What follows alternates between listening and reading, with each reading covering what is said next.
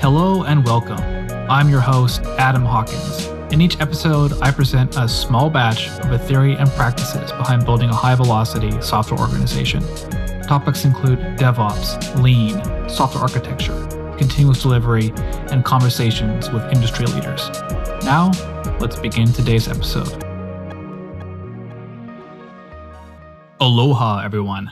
Adam here coming to you from sunny and warm Hawaii, right in the middle of the Pacific Ocean. I have a few things to share with you today before we get into today's episode.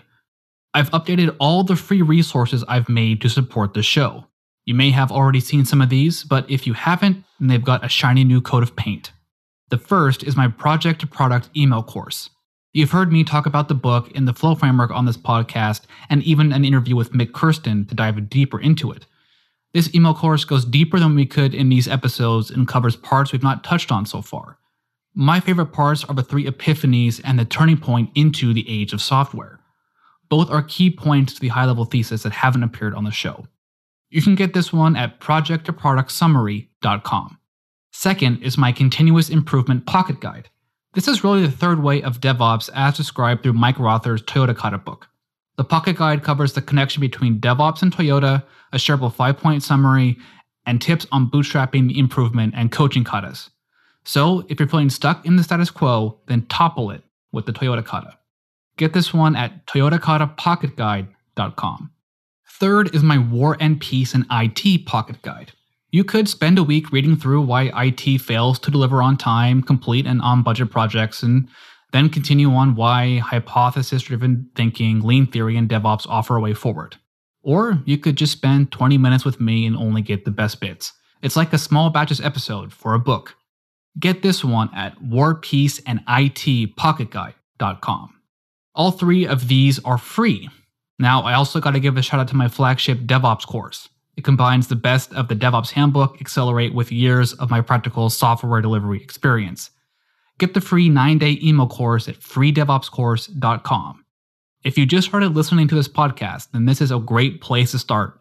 It goes much deeper into the topics that I'm able to cover on this podcast. Lastly, there's something new I'm trying to put together for February or March 2021. I'm running a four week software delivery dojo. Participants will meet each Sunday for practical and theoretical exercises related to software delivery. The point of this dojo is to level up people's skills in building, deploying, and operating production systems. This is really an experiment for me, so I'm not entirely sure what we'll cover, but it's more participant driven at the moment. I'm offering this at an amazingly affordable price to listeners of this podcast and members of my list.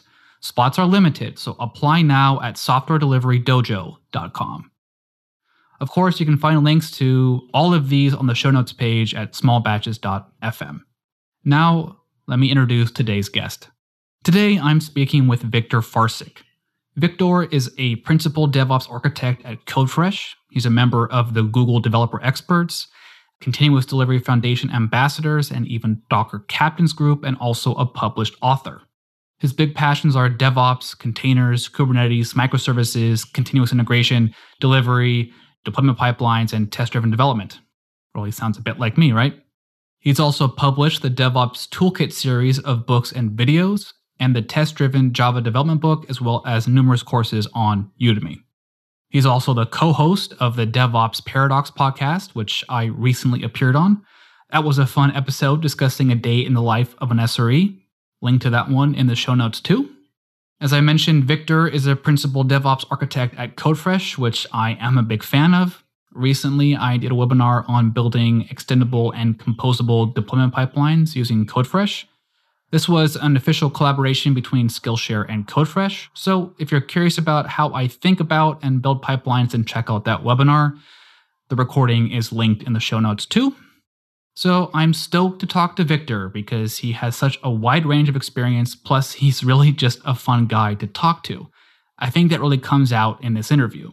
And I don't think I've laughed so hard while talking tech in a long time. Anyway, Viktor and I discuss the GitOps workflow, how and why to use Argo CD, but we don't really go too deep into the technical specifics. But instead, we focus on how these tools fit into the deployment pipeline and help teams achieve fast flow. So, I give you my conversation with Viktor Farcic. Viktor, welcome to the show. Thank you for having me. My pleasure. I'm more than happy to talk to you today. It's actually a kind of a special episode of Small Batches in a way because I think this will be the first episode that we talk about a specific technology. You know, typically on the podcast, we talk more about like high level theory and practices rather than implementing with specific technology. So I'm happy to have you on today to talk about Argo CD and GitOps. So maybe we can start just at the basics and level up from there. Can you explain what is GitOps and what is Argo CD? GitOps, I can explain it as a set of principles that start with the idea that everything is defined as code. And from there on, we can follow that line of thought. If everything is code, everything is in Git. If everything is in Git, Git defines the desired state, what we want. And then we have some processes automated, hopefully, that are converging the actual state, what is happening in your clusters, or even what your clusters are, into that desired state. I think that kind of, if you go further away from the definition, we would just enter into specific use cases, but that should cover, I think, whole GitOps. Yeah. So, okay. I think that some of the sort of expectation around GitOps with this, at least in my experience, is it kind of comes down to like, hey, everything is YAML. If you don't have YAML, then it's sort of like weird, doesn't fit. But uh, in your opinion, how does other infrastructure as code or declarative type things like Terraform and all of that fit into GitOps? I think that that fits perfectly. And I, I don't believe that everything should be YAML now. Maybe it should be 90% or 20%, right? But you just mentioned Terraform. Terraform is probably the best tool we have today to manage infrastructure. It is not in YAML, it's in, I think it's called HCL, and that's okay, right? And many other things might or might not be in YAML. I, I would rather say that it's very helpful if it's if that something is defined in a declarative format mm-hmm. because it's much easier to describe to define the state of something in a declarative format than imperative right now hey if, if you want to use json that works just as well if you if, if you want xml i feel sorry for you but still that works just as well right yeah. it's not really about that it has to be yaml uh, doesn't it just happens to be the most popular today yeah. Well, I think the key point of the definition is that it's declarative code. Like the format doesn't necessarily matter. It's JSON, YAML, HCL, whatever you want to call it. But you pass this to some other program, it analyzes the state of the world and then makes the declared state into reality, right? Yeah. I mean, theoretically, it could be some imperative format as well, but then we would really do this favor to machines who need to converge that, right? Because for machines, reading something defined in declarative format makes it so much easier to figure out, you know, what are the differences, what, what is missing, what what is different, and so on and so forth. Mm-hmm. It's uh, it's not necessarily even that it has to be declarative. It's just so much easier. Mm-hmm. And I think that almost all the tools that are of that type, right, that defines the state of something that were not based on declarative format are probably gone, right? There, there aren't many left. Mm-hmm. Just a quick sidebar into this discussion, but uh, where does something like Ansible fall into this in your mind? I mean, depends how you define the question. Mm. I, I think that from GitOps perspective, yes. I mean, Ansible defines the state of your infrastructure or even of your applications and from GitOps perspective, yes, that's just as valid as anything else. Now, I have a personal grudge with Ansible. Oh, do tell. so, what I think is, the, I think that Ansible and the predecessors of Ansible, like uh, Chef, Puppet, and CF Engine, if whomever doesn't know what CF Engine means will make me depressed because that means that I'm old. but I think that all those tools are based on promise theory and were really designed with mutable logic, right? Mutable infrastructure, mutable deployments. Now, I know full well that Ansible can work with immutable stuff, right? But it's not really designed for that. I don't think it's just as good fit for immutable world as, let's say, Terraform or or even it could be Pulumi. And now we are already entering into domain of it doesn't even have to be declarative, right? Exactly. Um, so it, it doesn't. To be honest, actually, there is no such thing as pure declarative or pure imperative either. Mhm. I can find just as many examples in Terraform definitions where when you had to do some loops and some if statements and Oh, what's yeah. or not, right? oh yeah. So yeah, it, it's more like uh, it's more declarative than not, or the other way around, right? Right. You spend more time describing what you want rather than how to do it. Yeah, and and that this conversation I think leads us to not a rule, not a requirement, but a nice to have thing about GitOps, and that is everything being immutable. Doesn't have to be, But it certainly but helps. But it really simplifies, helps a lot. yeah. And uh, I have this feeling that people are still having trouble wrapping their their heads around immutable world. Somehow, with applications, we are all got used to images Uh-huh. being converted into containers. Hopefully, not doing any funky stuff once that becomes a container. But with infrastructure, still, when I tell people you never upgrade anything inside VM or you never update your VM, sometimes they still look at me kind of, oh, what is this guy? What do you mean? Oh, How can that be? No? yeah, I I get where you're coming from, and I think this is something that I, I also encounter in just like my own talking to people. It's hard for me to like understand or just like always remember that like there's some people who have never even heard of the concept of infrastructure as code or immutable infrastructure. You know, like some of these things that we take for granted that they're just assumed that people never heard them. And you know, if you tell somebody, "Hey, you never update your VM or an update anything inside an image," well, that's true. But if you need to update something, you just create a new image. You still do that. It's just that how it happens is different. And I agree with you in that Ansible and some of these tools, like they predate the idea of immutable as principle zero, right? Like there's the idea of SSHing into machines, running some scripts and changing the special pets and making the world as you want is different than, hey, I create the whole world.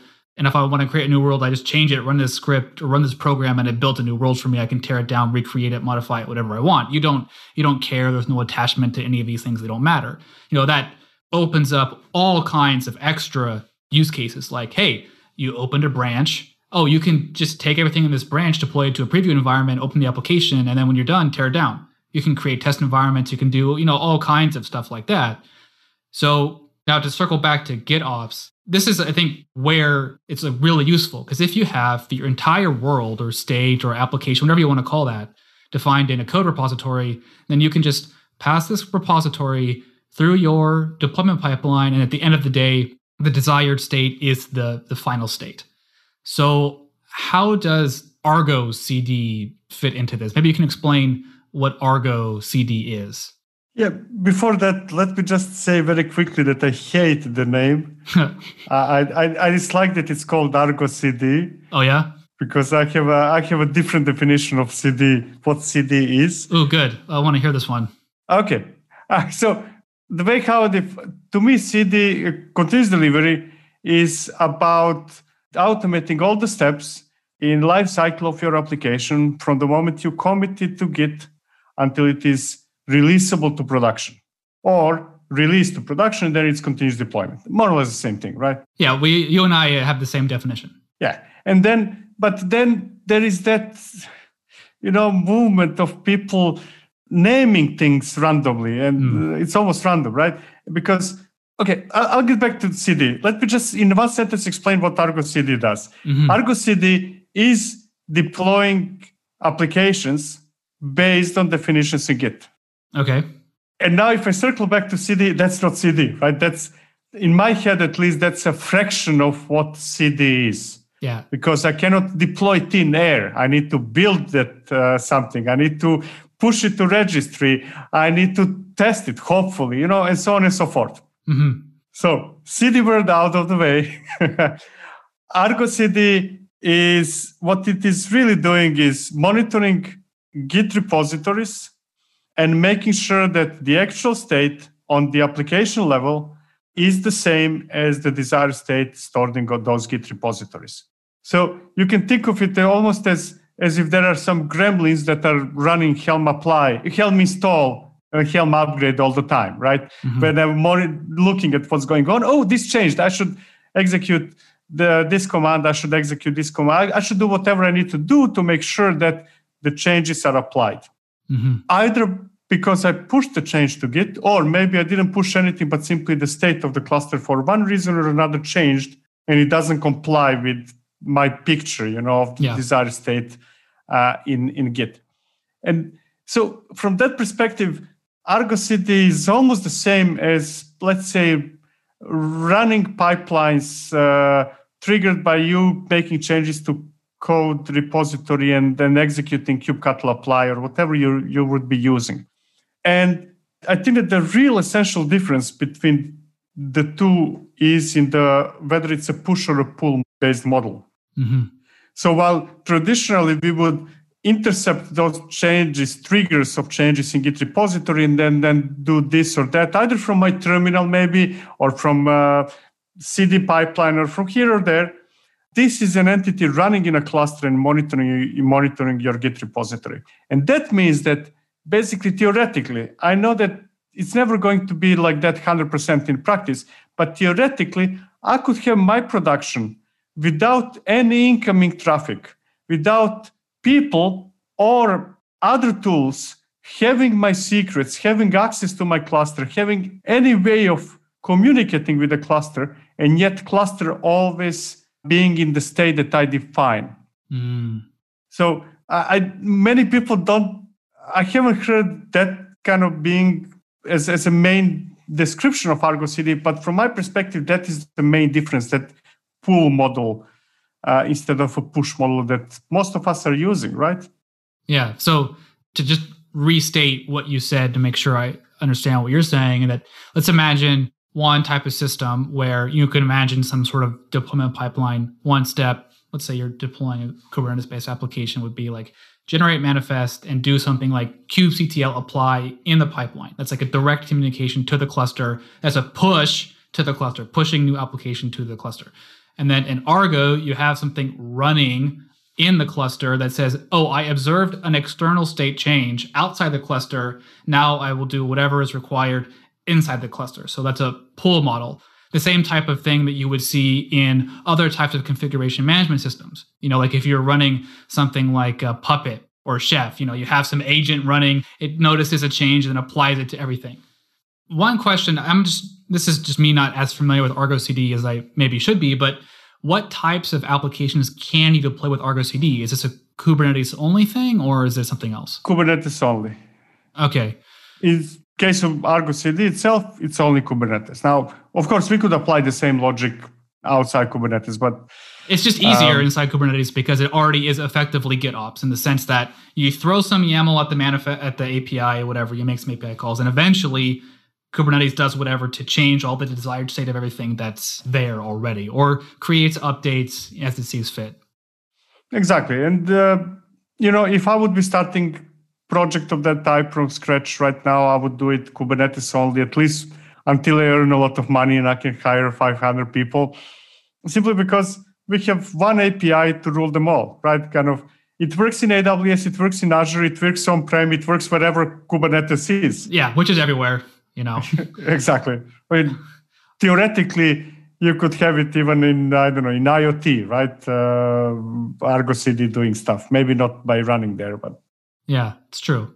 Okay so technical question here. So let's say that i'm deploying an application with argo cd and like me personally i'm used to writing manifests used to making helm charts writing all these things. So if i wanted to play with argo cd am i writing Kubernetes manifest? Am I writing something else? Like, how exactly am I declaring these things?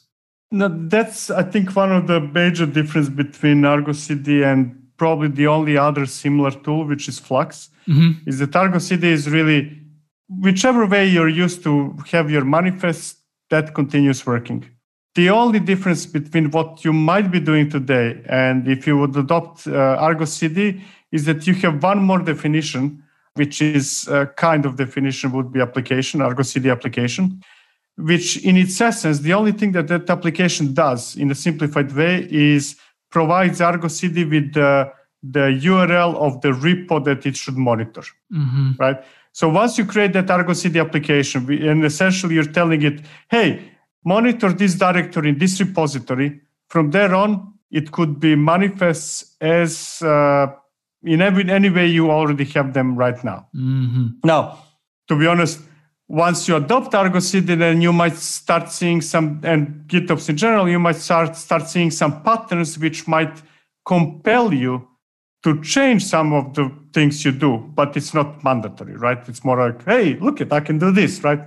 Okay, so well, let's talk about that a little bit because say if you're coming from sort of, hey, I I saw this new technology, I think it will help me. It changes the workflow. I have to think differently. So you mentioned some patterns. So what are the kind of like day two realizations when you adopt a workflow like this? So what I normally do is um, I would create what we call application of applications in Argo CD. So application would be here's the repository of my production. Right now, traditionally, that would mean that in the repository, production repository, I would have all the definitions like Helm charts or Kubernetes YAML files or what's not. But what normally uh, we would do is in that repository of production, instead of copying and pasting all the files all over the place, you know, in staging production, I would have just a single application. Application A point to the repository of application A and potentially maybe overwrite those values, like number of replicas or what's not. So my production repository would be collection of Argo CD applications instead of traditional definitions. And that would be just few lines, right? Uh, hey, application A is there, overwrite those values. Application B is over there, overwrite those values, etc., etc. And then you would have maybe staging repository or a branch, doesn't matter, which would apply the same method but pointing to same applications but maybe different tags, Mm. right? So that's kind of one of the changes that you might not want to keep copying files all over the place because assuming that you have multiple environments, right? Mm. Okay, I see. So if I understand what you're saying, if you kind of imagine, say, like a Helm based deployment system, you might have, say, a values file for each of the environments that you deploy to. And say, if you get into this GitOps and more declarative state workflow, instead of having multiple files where you say, like, hey, there's code plus configuration, and that means development or staging or production. And what you're saying is it could make more sense to have, say, one repo that's just application, whatever you want to call it, but then inside that there's a branch for staging or a branch for production or different repos or whatever. That instead of modeling your environments as different configuration files, kind of think of them as different branches or repositories that allow you to group all the different things that compose that environment. Is that what you're talking about? Exactly, exactly. So one environment is a repository or a branch uh, in a repository that uh, provides two things: the links to where the original definitions of applications are, right? Usually links to repositories of those applications and whatever you want to overwrite. So that Helm values file variations I would probably not keep them in the repository of the application itself, but in that repository that defines the environment. That allows me to, to go because it's it's very powerful being able to say, hey, I go to this repository and I can find out everything I need to know about the desired state of my production, let's say.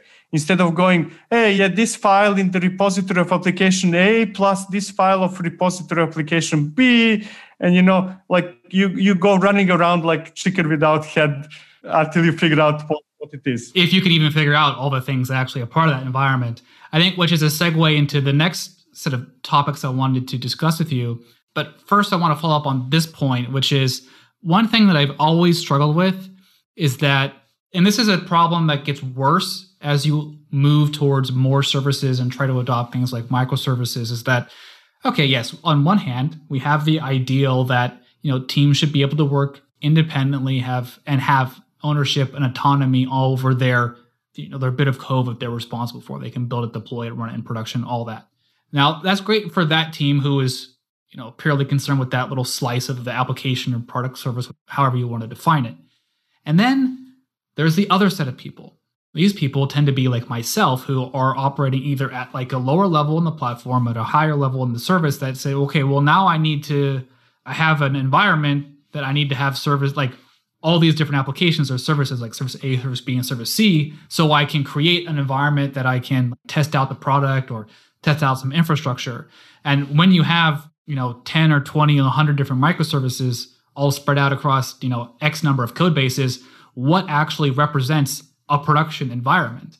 Whereas like with the approach I think you're talking about here, you can just say, oh, it is the production folder in this repository or this file in this that lists out the config or declares everything for all of the things that actually compose all of the environments, which I think is probably one of the key differentiators or like benefits of this type of approach is you can really reference all the different parts of your system in this one way. It's like treating your production or staging or whatever as if it is an application as well, as if it's Uber application, right? Yeah and just like normal applications are not only the code of that application they have libraries that they fetch from different places and then they are parameterized uh, and with different values and what's or not. Same thing for an environment right? The environment is a collection of applications just like application is a collection of libraries, libraries plus yeah. custom code right? And it's it's a similar approach i believe. And if you go back to that autonomy sorry of, of those teams in most cases that becomes irrelevant for them because I don't want anybody to go and start manually changing uh, repository of production. And then you say oh i need to have autonomy to all no i mean that's all part of some process. You say hey i want to promote this release to production. Maybe i give you a button. Maybe i give you a script.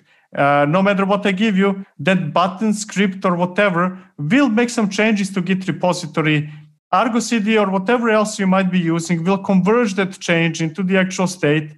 So for most people, that is transparent. That is simply something happening in the background. But for people who do care about what is in production, no, sorry, let me rephrase. Not what is in production. What is in production, you you you see by looking at the cluster itself.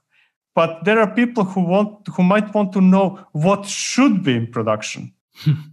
kind of sounds like semantical difference, but actually it is a huge difference what should be and what is. yeah. Okay. So one other question I have here is let's imagine you're working with this sort of like GitOps workflow and you have this repository that's like, hey, this is what production is. What I'm imagining in that repository is say some configuration of applications. This might be like you know, Docker images, Helm charts, whatever, and then some version. It could be a commit SHA, it could be a semantic version, it could be whatever. So let's say that I'm working on application A and I want to release application A. Given that we're talking about, you know, a source code or Git driven workflow, then I would go to this production repository, make a change to the version of application A that should be running and, and commit that, and then let the declarative stuff do its business, right? Yes, except that you shouldn't be doing that. uh, you know, I think that this is where our perception, I think, of and going to the very beginning of this conversation, this is where our perception of the roles of CD or CI or whatever you want to call it, pipelines are changing, right? Mm-hmm. Uh, yeah, you you would have uh, a pipeline that. So let's say that simplified workflow, right? Uh, you create a pull request. When your pull request is created, it is deployed somewhere. You do you run some tests, whatever. You merge pull request to master, and then it goes to production. Simplified version, right? Yeah. Now, what that means from process perspective, from pipelines perspective, is that when I create a pull request, uh, it should build, it should do this or that, and at one moment it should go to let's call it pull request environments repo, it should go there and add, hey, uh, you should create a unique namespace based on maybe a pull request ID or whatever, and deploy this application, right? It, it should make that change to Git repository, and that that's done by a pipeline, right? Yeah. And then pipeline would maybe receive a signal back from, let's say, Argo CD, hey, I'm finished. And then pipeline continues and runs your tests or whatever. And then you merge that pull request to the master branch that similar pipeline would remove that pull request based application because you don't need it anymore. But then it would go to your production repository. It says, hey, uh, you know that YAML file over there that among other things has the tag uh, Helm value, let's say, change the tag to this. Yeah. yeah. I know what the tag is. I just built it, right? Kind of, there is no need for you to tell me what the tag is. I just built it, right? So just pass that information and uh, make a change to Git. Yeah. And that's not that different from what we were doing before, except that pipeline is not touching your cluster. It's, for pipeline, there is no cluster, there is Git repository, right? Uh, and it just fetches information from there, changes information. Maybe it would create a pull request to the production repository instead of changing directly the tag and wait for you to merge that pull request, right? There are different patterns. Yeah. So for the listener there, is if you're adopting this type of workflow, instead of learning to, you know, script and program around kubectl, time to get really good at programming with Git. Is you instead of making these changes directly with Git commits or doing it yourself, you will have a script that says, oh, open a PR, make the change to this file. This is where things like YQ and JQ and all of these sort of text manipulation and you know parsing things come into play because it's, you know like as you said humans need not do this and should not do this it's all about making machines do all the work for us so just a way of like changing your thinking in the sense of hey what you're going to be automating and putting into the pipeline is not state management or infrastructure management, cluster management. It's going to be commits, changes to Git instead of changes to infrastructure or something else, right? It's kind of, I, th- I think it's, at least from my perspective, I think that people also themselves have trouble to rewire their brain to that declarative type of thinking, which is pretty, very strange because we are declarative most of the time outside of software industry. Like if you go to a restaurant, right, you say, "Can I have a Can I have a burger with cheese and bacon?" Right, that's what you say. Yeah. And now, if we would translate that experience to what we traditionally do in software industry, we would say, "Hey, can you go outside, find a cow?" Uh, kind of uh, take a bit of meat from that cow, let it dry for a while, and then you know, and put a bit of oil. No, we don't do that, right? Kind of in real life, we are declarative most of the time. We express our desires. We don't give commands unless you're I don't know in military maybe. Yeah. And and it's that type of thinking. I'm just expressing what I want. Go figure it out. Mm. Well, one other I think benefit from this approach is thinking in async by default in terms of pipelines because eventually something has become async in that process. Because you do want a pipeline that says i made a change to this application deploy it to some pre-production environment. That's going to take who knows how much time. It could take five minutes it could take an hour you don't know. Point is it's going to take a long time. It could fail or succeed for any number of reasons. And then you need to listen for that move through the next stages of whatever kind of asyncness that could happen. But if you think in like in an async model of the pipeline by default, you open up a whole bunch of other use cases than if you were thinking and assume that everything was going to be synchronous by design. There's a recent story from within my company. Uh, we are discussing how we can, you know, since I work for CodeFresh, we do pipelines, some other things, but in this context, pipelines are what matters. We're discussing how we can marry pipelines and, and GitOps, right? And then some people uh, with the best possible intentions, can come to the conclusion that hey, we need to provide in pipelines mechanism uh, for a pipeline to sync with to send a sync command to Argo CD. Uh, wait until Argo CD is finished doing whatever it's doing, so that pipeline can continue and maybe run tests only after your application is up and, up and running. Mm-hmm. And that was the moment where I freaked out. No, you don't do that. You push to Git. We already established that, and then you do nothing then you wait until Argo CD comes back to you and says, I'm, I'm done. Kind of, you don't, you, you don't wait and say, Are you done? Are you done? Are you done? Are you done? Are you done? Right. Yes, okay. And then you continue. No, you just create a mechanism to listen to events. Everybody listens to somebody's events. Hey, it will tell you when it's done. Yeah. It's like push and then pull, push and then pull. Like you, instead of thinking sure, you can think conceptually as my pipeline from commit to production is one pipeline, but that need not be technically implemented as one pipeline. There could be any number of steps, steps that could execute in parallel. They could execute not in parallel. They have a sequence. You know, there's all kinds of different sub pipelines that give you everything you need to say that, hey, one change is ready to go to production, right? Correct. Okay, so then now let's move into the next topic. We got a little sidetracked there, but I think it was good stuff to mention, which is I want to bring this back to the three ways of DevOps and why should we care about technologies like this? So, like what I talk about on small batches is the idea of improving velocity, increasing reliability, and building higher quality software and doing all of that faster. So, the first way of DevOps flow is about optimizing to improve the speed from development to production, right? So continuous delivery, automated deployments is all part of that. You know, and then the second way of DevOps, feedback, which is providing feedback from production back into development, right? So if you see that something is not working in production, you have the appropriate telemetry to notice that, either do like an automated rollback or whatever, but to learn from that and then, you know, make sure that those same negative outcomes are not repeated. And then we have the third way of DevOps, which is learning, sort of, if you can imagine this as sort of an like, inner feedback loop. So you get this nice cycle going from dev- development to production and then production back to development, and then an outer feedback loop that is continually trying to learn and optimize all the processes that make all those other things happen. So, why should we care about these technologies or this way of working? Like, how does it make a difference in those areas?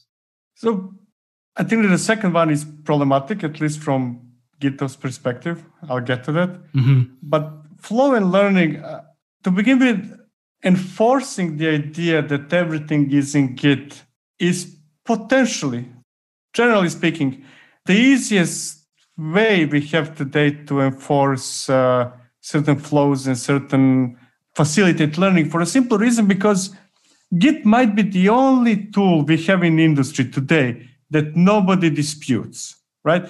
We can fight for a long time whether to use, you know, this monitoring tool or that monitoring tool, this and that. But the only tool that I know of that nobody disputes, kind of like, hey, there is no discussion, it's Git.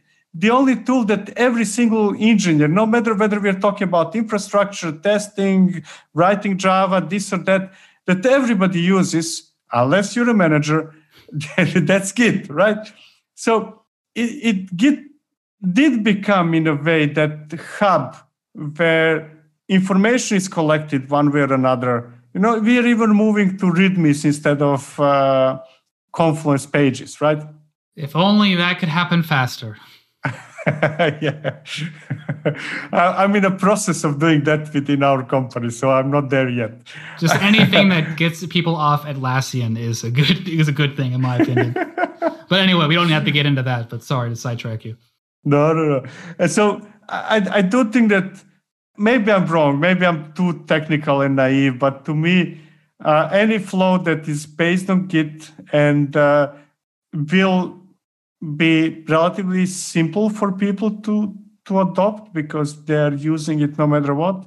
And that whole idea that everything is an open book uh, which is basically code itself stored in git might be the easiest way to facilitate learning right? Because if i have some obscure tool that is doing something right with some internals if that's your tool that you're using in, as infrastructure guy and i'm a javascript developer i'm most likely not going to bother.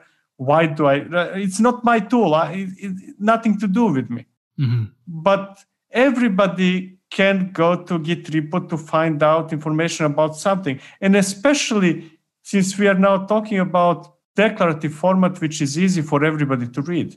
I might not be a kubernetes ninja. I might not understand what is a service mesh but seeing a change like hey i you i see that you changed something called tag from 57 to 58 most likely you increase the release there right you might not understand the details but just by looking at YAML, normally you can you can understand what's going on. Now, no matter whether that's Kubernetes definition or whether that's I don't know a pipeline or or even Terraform, right? Terraform can be a bit tricky for people to understand, but still, hey, you can somehow follow what what the idea is behind it at least. And it tends to be relatively easy to make some minor changes, right? If you have a huge Terraform definition that does 57 different thousand different resources in AWS because that's how much you need, you you might not be able to do that yourself. But hey, follow oh, created a load balancer, you know, this and that. To me, code is the easiest way to learn. Mm. And um, I might be naive. I don't know. Well, it definitely solves one part of the problem, which is just making it visible, which is uh, one of the hardest parts when it comes to like facilitating and learning and understanding of these complex systems that we all work with is like you mentioned it earlier in the conversation, which was point to some person in your just let's say for the sake of argument here, pick a person in your company or team. Ask them to identify all the different source code files that compose the production environment. See if they can do that, right? How much do they get? How much are they missing? Like, what did you not know that they did? If you can see that all of that stuff is present in a Git repo, then you can at least start to grok the whole surface area, right? You gain some awareness of the whole system such that then maybe you can say, ah, this is this. Maybe now I can make a change that you weren't able to before because was just invisible to you. And that, that's one of the reasons why I like that concept we discussed earlier about, uh, let's say, having a repository for production environment, but that repository contains production specific values and links in a way to repositories that have full definitions, let's say on application level, right? Because that happens to be just the level that is easy to understand to get that picture. And then, yes, if I want to know whether there is an ingress and service and this and that, I go kind of follow the links, almost like, you know, web pages, follow the link and go to that application if I'm really, but most likely I don't care. I just want to see, ah, okay, so those five applications are running there. Excellent. That's just the level of information I need at the glance in a way. Yeah. This also comes back to one other topic that's been coming up a lot on the podcast. I just like it because it's so, I really haven't seen it discussed so much, but once I heard about it, it's really important. And the idea of cognitive load, in that you, as an engineer or as a person working in these complex systems, you literally only have so much you can fit in your mind at one time. And things that require sufficient mental cognitive load or you know say imagine yourself as a cpu if it takes you know 90% of your cpu cycles to just process whatever you need to do then you have no room for anything else and you don't have room to learn new stuff or investigate things and like you're coming back to like you want to be able to operate at a high enough level of abstraction where you can do what you need to do without having to learn about everything that happens behind the scenes. And that level of abstraction will be different for every single person in the team or value stream wherever they are. You know, like SREs like myself, like, yeah, I want to know if there's an ingress. I want to know like all the infrastructure. I, I need to know all these things. They're really important to the work that I do. But if I'm the person who's writing the CSS or building some, you know, small component in say a JavaScript front end or some small thing like that, well, I don't care about any of that stuff, nor should you. I mean, that's a, like the exact opposite thing you want to be taking up your cognitive load on. So the idea of say like having everything in Git as some simple declarative format, and then you can, as you say, you can follow the links deeper and deeper and deeper into the system to gain whatever knowledge you have. I think this point is almost self-evident in the fact that all of us who work with Kubernetes we don't care what goes on behind the API. We just make the API calls and Kubernetes does whatever it does. That's what we care about, what it the end declared state, not how it gets there. If everybody had to concern themselves with how it got there, oh man, I wouldn't that's too much. It's just too much, you know? And it also solves, you know, having in a way code that acts as your documentation solves in my head even bigger problem than the problem of people not learning and that is a problem of learning something that is not true mm. you know kind of when you have those excel sheets and word documents and wiki pages oh. and then uh, you tell me hey go there and you will find the information that you need and i just spent an hour reading it only to find out that actually i come back to you and uh, i didn't i do not get it and you take a look and say yeah because it's obsolete oh yeah. I, I don't believe in documentation, uh, excluding end user documentation, right? End user documentation, excluding that. Within engineers, I don't believe in documentation. It is not code. Uh, it's, it's, it's not accurate. It's, it's not up to date. Never. I never seen a company or a team that keeps their wiki pages up to date all the time. Never. Talk about a unicorn. Show me an example of a sufficiently complex system that has up to date documentation for the developers of that system. I, I have never seen it. It doesn't happen.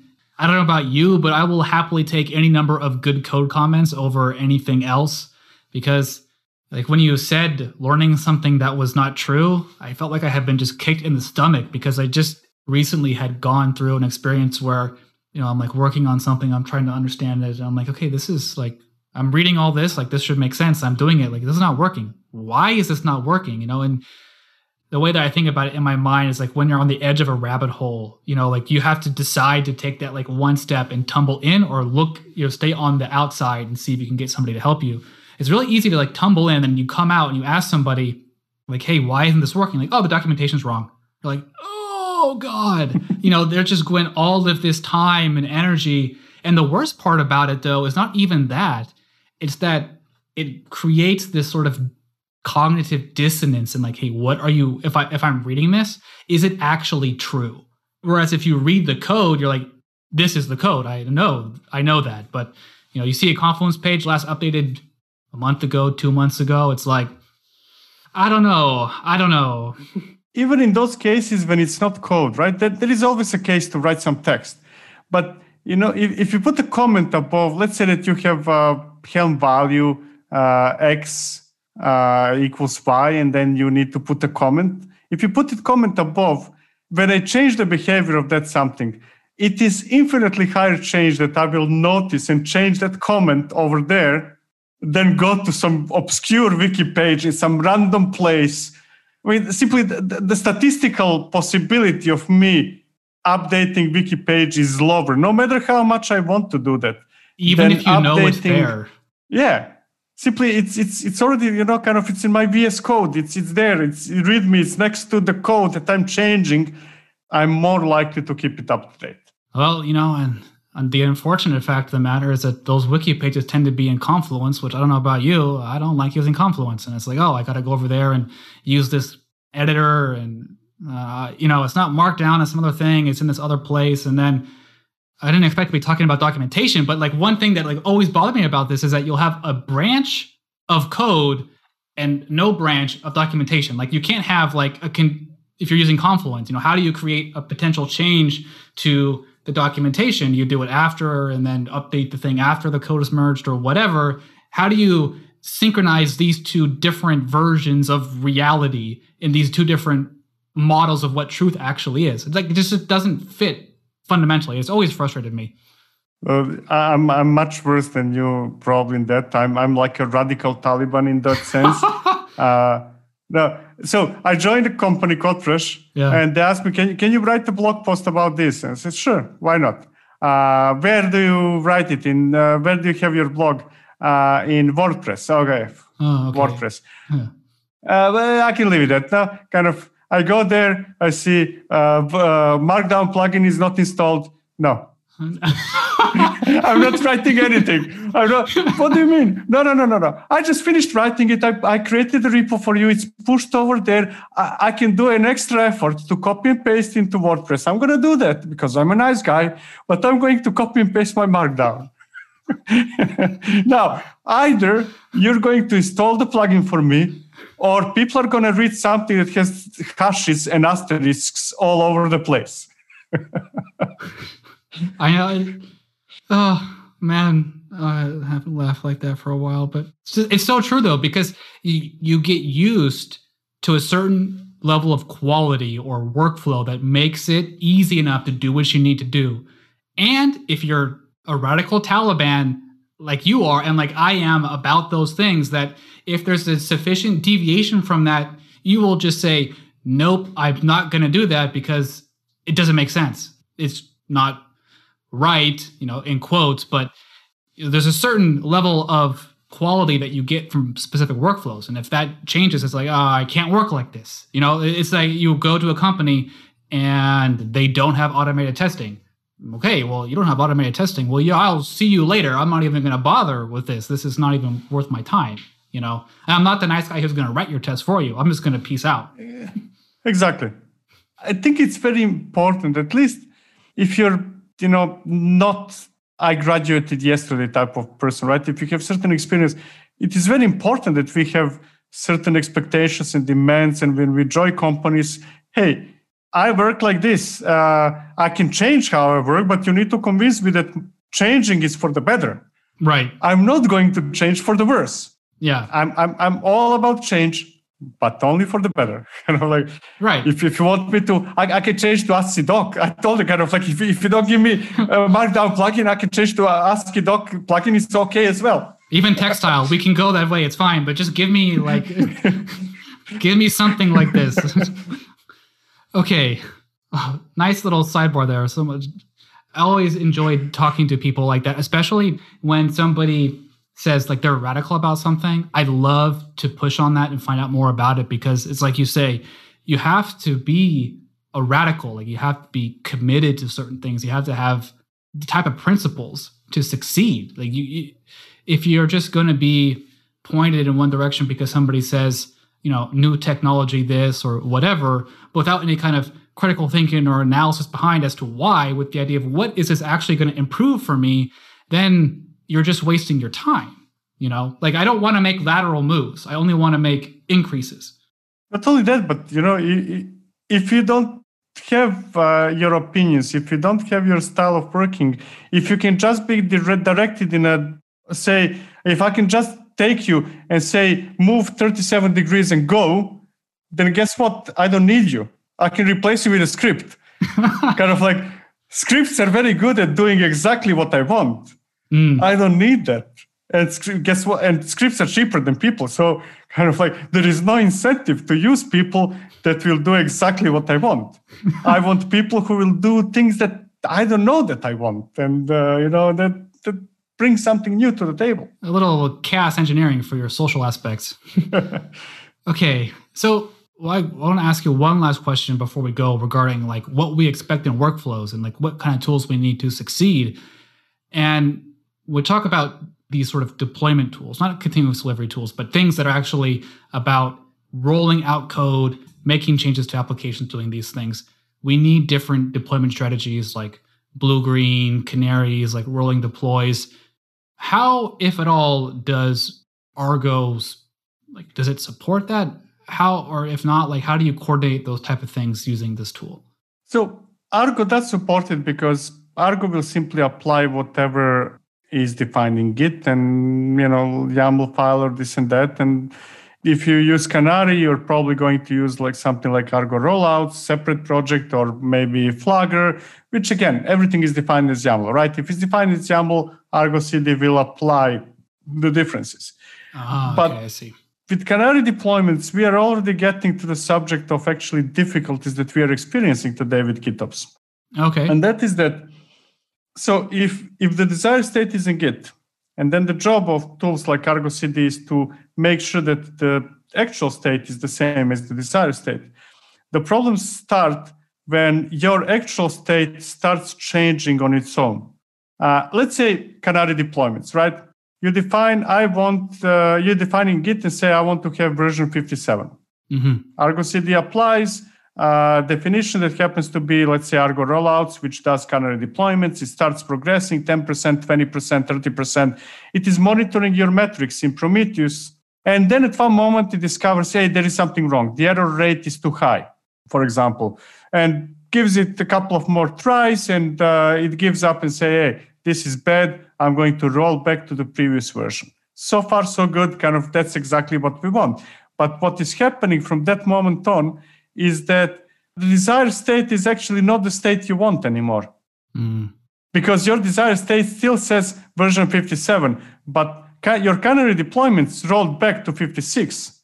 Uh, whatever you continue doing in Git is likely going to mess, mess that up unless you're extremely fast to correct that in Git and do something, you have that drift of the desired state not being what you want and actual state being something else.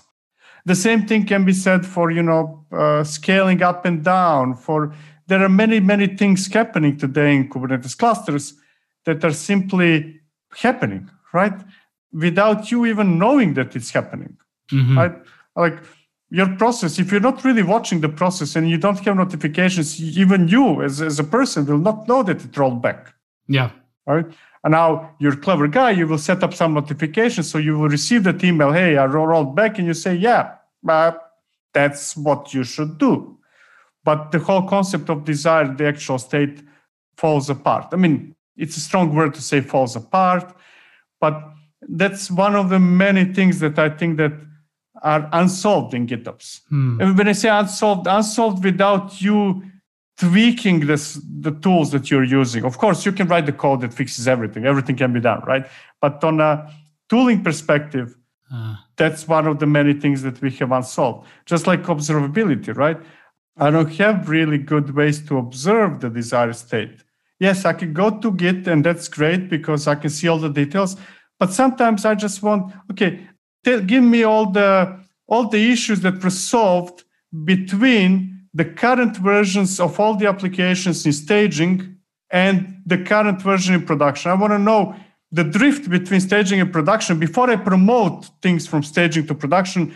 Tell me that difference, what it means in terms of maybe issues that are solved. Uh, uh, maybe all the differences in Git, but without me going through 57 pull requests and so on and so forth, right? I'm, I'm just mentioning two of the things. There are many, many. I'm just pessimist by, by nature. Ah, okay. So then I just started thinking about how you would do canaries or how you do blue green. And you mentioning like the diff between the declared state, the actual state, and then you know externalities that change the current state to create the diff. That got me thinking like, well, if you want a canary, well then make a commit that creates the canary and just let it run. These automated actions are not done below Git. They have to be done at the Git level to maintain that kind of consistency. So instead of having something that did like automated rollback of the canary or like terminate the Kubernetes deployment, you know, you go revert the commit that made the canary or whatever, then the canary would go away, you know, via Argo or whatever this sort of state manager type thing is. So instead of thinking like below the level that should like coordinate this whole process, you know, you have to think of break each non-atomic unit down into individual commits that can be done, you know, step by step in the way that you would think about how do you do continuous delivery when you think of database migrations. You have to do them in a you know a stepwise fashion, like where you add a new column, migrate all the code to use the new column, and then when you're all done, then eventually remove the old column. Like that's like a canary. You might think of it as one whole process, but there's you know three or four like distinct steps in that process, which could then map to commits. The same thing for blue green, one commit to create blue, one commit to create green, one commit to swap them, or you know, whatever. You know, you just have to think of it in that level. Do you think that if you think in that way, then those sort of inconsistencies or quote like problems become less so, or at least they're more accurate in terms of the modeling? Yeah, it's it's mostly about tools adopting GitOps principles, right? And this is now coming one thing that kind of makes me nervous is that adopt for real, not only from marketing perspective. Mm. Like, you know, if you go to uh homepage of Flagger, which is a tool I really, really like. Yeah, I'm a GitOps tool. And then you just roll back by yourself. Uh, so I think that we, hopefully we will be getting there, that those tools are becoming Git aware and then Flagger or Argo rollouts when they decide to roll back, hey, push a commit or or send a notification to a tool who will push the commit. And if it needs to be done fast and you don't want to wait for the system to synchronize, hey, it's okay to do a workaround. You can you can roll back immediately after that. Kind of, I'm not even opposed to a Canary deployment type of tool rolling back. Just like that millisecond before you roll back yourself, send a push to Git just yeah. kind of just do that. It's, it's, minor it's, a, it's a millisecond. Mm. Exactly. Yeah. Um, that doesn't have to even rely on Argo CD to kind of apply that rollback itself. You can even do it, but and it will really depend on how how popular GitOps is. You know, it's it's always about how popular it, it is. If it's popular, then companies, open source projects are created, people are interested in it, and then commercial companies are going to build commercial software on top of it. It always depends on how popular something is. And I believe that Git, GitOps is becoming a big thing. Mm. Well, that's something we'll have to watch out for in the next year or two and see what happens. Well, Viktor, it was a, a lot of fun talking to you, a lot of information exchange here, and definitely some uh, good laughs. And I'm always happy to meet another member of the so called uh, radical Taliban. Um, is there anything you would like to leave listeners with before we go? Go to codefresh.io. That's my shameless plug. So, shameless plug go to codefresh.io and try all this stuff out. Exactly. All right, Viktor. Well, thank you so much for coming on the show and let's keep in touch. Maybe have you back on again sometime. Definitely. That wraps up this batch. Visit smallbatches.fm for the show notes. Also find Small Batches FM on Twitter and leave your comments in the thread for this episode. More importantly, subscribe to this podcast for more episodes just like this one. If you enjoyed this episode, then tweet it or post it to your team Slack or rate this show on iTunes. It all supports the show and helps me produce more small batches. Well, I hope to have you back again for the next episode. So until then, happy shipping. Are you feeling stuck trying to level up your skills deploying software? Then apply for my software delivery dojo. My dojo is a four week program designed to level up your skills building, deploying, and operating production systems. Each week, participants will go through theoretical and practical exercises led by me designed to hone the skills needed for continuous delivery. I'm offering this dojo at an amazingly affordable price to small batches listeners. Spots are limited, so apply now at softwaredeliverydojo.com. Like the sound of small batches? This episode was produced by Podsworth Media. That's podsworth.com.